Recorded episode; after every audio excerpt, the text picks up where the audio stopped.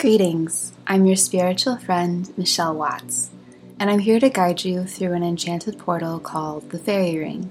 Here in this liminal space, we will walk the hidden worlds of mysticism and learn how to ground that dreamlike energy into our everyday lives.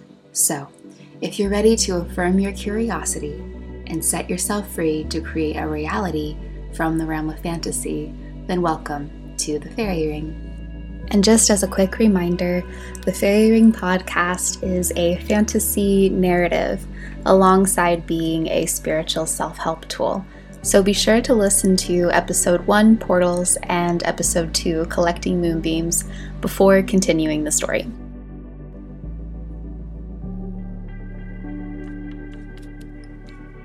The fairy ring opens and pushes you through a gold foil mirror you stumble left and grab the first thing that's within your line of sight a painted horse with blue jeweled eyes, bobbing up and down next to a tiger with a silver saddle. A child laughs as you try and find a focal point among a blur of pastel neon lights. You feel your clothes cling to you, still damp from ocean water, but the night air is warm and alive. The carousel slows down to a stop and you walk towards the exit, uncertain and dizzy. Strings of Edison bulbs compete with starlight, connecting dozens of blue velvet tents and glowing rides that spin and twirl. And before you enter into the electrified night, a ticket master in a black silk vest holds out a hand to stop you. You look at him confused as he points to your pocket expectingly. You reach into your pocket and pull out a single silver ticket. The ticket master grabs it, punches it three times, and hands it back to you while pointing to a silver tent in the middle of the carnival.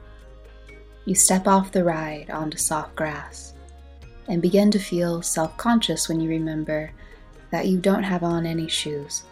But when you look around, you see that everyone is barefoot, even the fire breather and a man announcing that behind his tent is the world's largest fox, who also happens to tell riddles. You won't believe your eyes or ears. The smell of popcorn and caramel permeates your senses as an acrobat does a backflip in front of you, making the people around you laugh. The acrobat winks at you and points again to the silver tent before somersaulting away. As you walk closer to the tent, the more the fabric looks like it's made from moonbeams, and right above it is a neon sign that flickers. Enter the spin, the wheel of fortune. It's never too late to find your fate.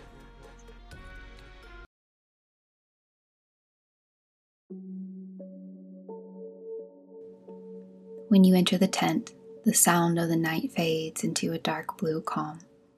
It might just be a clever trick but instead of walking inside of a tent, you walk into an empty field filled with nothing but wildflowers and a Ferris wheel blinking in silver and gold bulbs. You walk up to the Ferris wheel, feeling cold metal under your feet as you step up to the platform. There was no one on the ride except for a woman wearing a silver blindfold sitting in the bottom cart. She opens up the cart door, extending her hand. Do you have your ticket? she asks and somewhere you swear you can hear silver bells.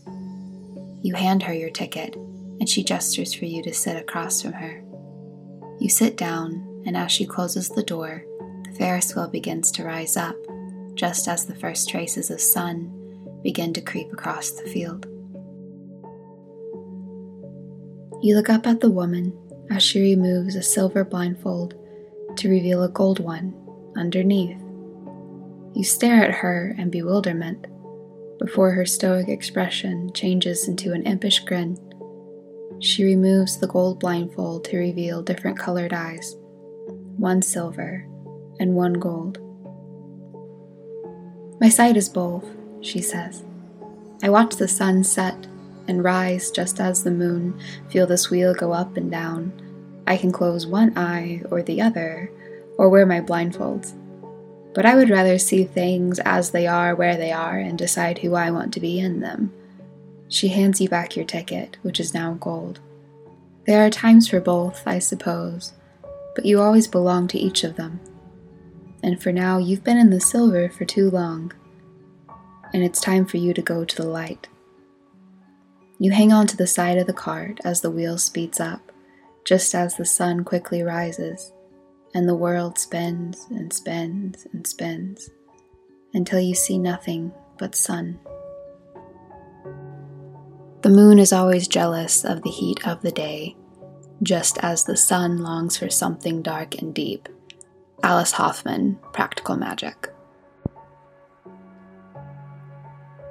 Fortuna is a Roman goddess of luck, chance, and fate. She is often depicted blindfolded or veiled and represents the dichotomy of good and bad fortune. Her father is Jupiter, which in astrology is a planet associated with expansive energy that leads to abundance and attracts the good forces of the universe. Fortuna is blindfolded so that she can spread her luck impartially so that a rich or poor man both have a shot of being blessed with her horn of plenty, also known as cornucopia. She is a reminder that luck can find us in strange places, and that working alongside of her instead of fighting her can work to help create our own fates. The Wheel of Fortune teaches us that we can create our own luck, even if our soul is fated to have a certain experience. There are things that we can do to invite good luck into our homes and ward off bad luck. My favorite way to attract good fortune is to burn white candles and to keep a bay leaf in my wallet. You can also write wishes on bay leaves and burn them to help them come true. But beyond charms and manifestations, sometimes life just happens, and we are blessed with the opportunity to learn stoicism and detachment when you can learn to love yourself despite acceptance or rejection. Create your art without getting too attached to praise or failure. To be fully present despite the future or the past. We learn to truly see ourselves in our full nature and use our free will to choose our next step on the path fate has given us. But I hope you keep a bay leaf in your pocket, just in case.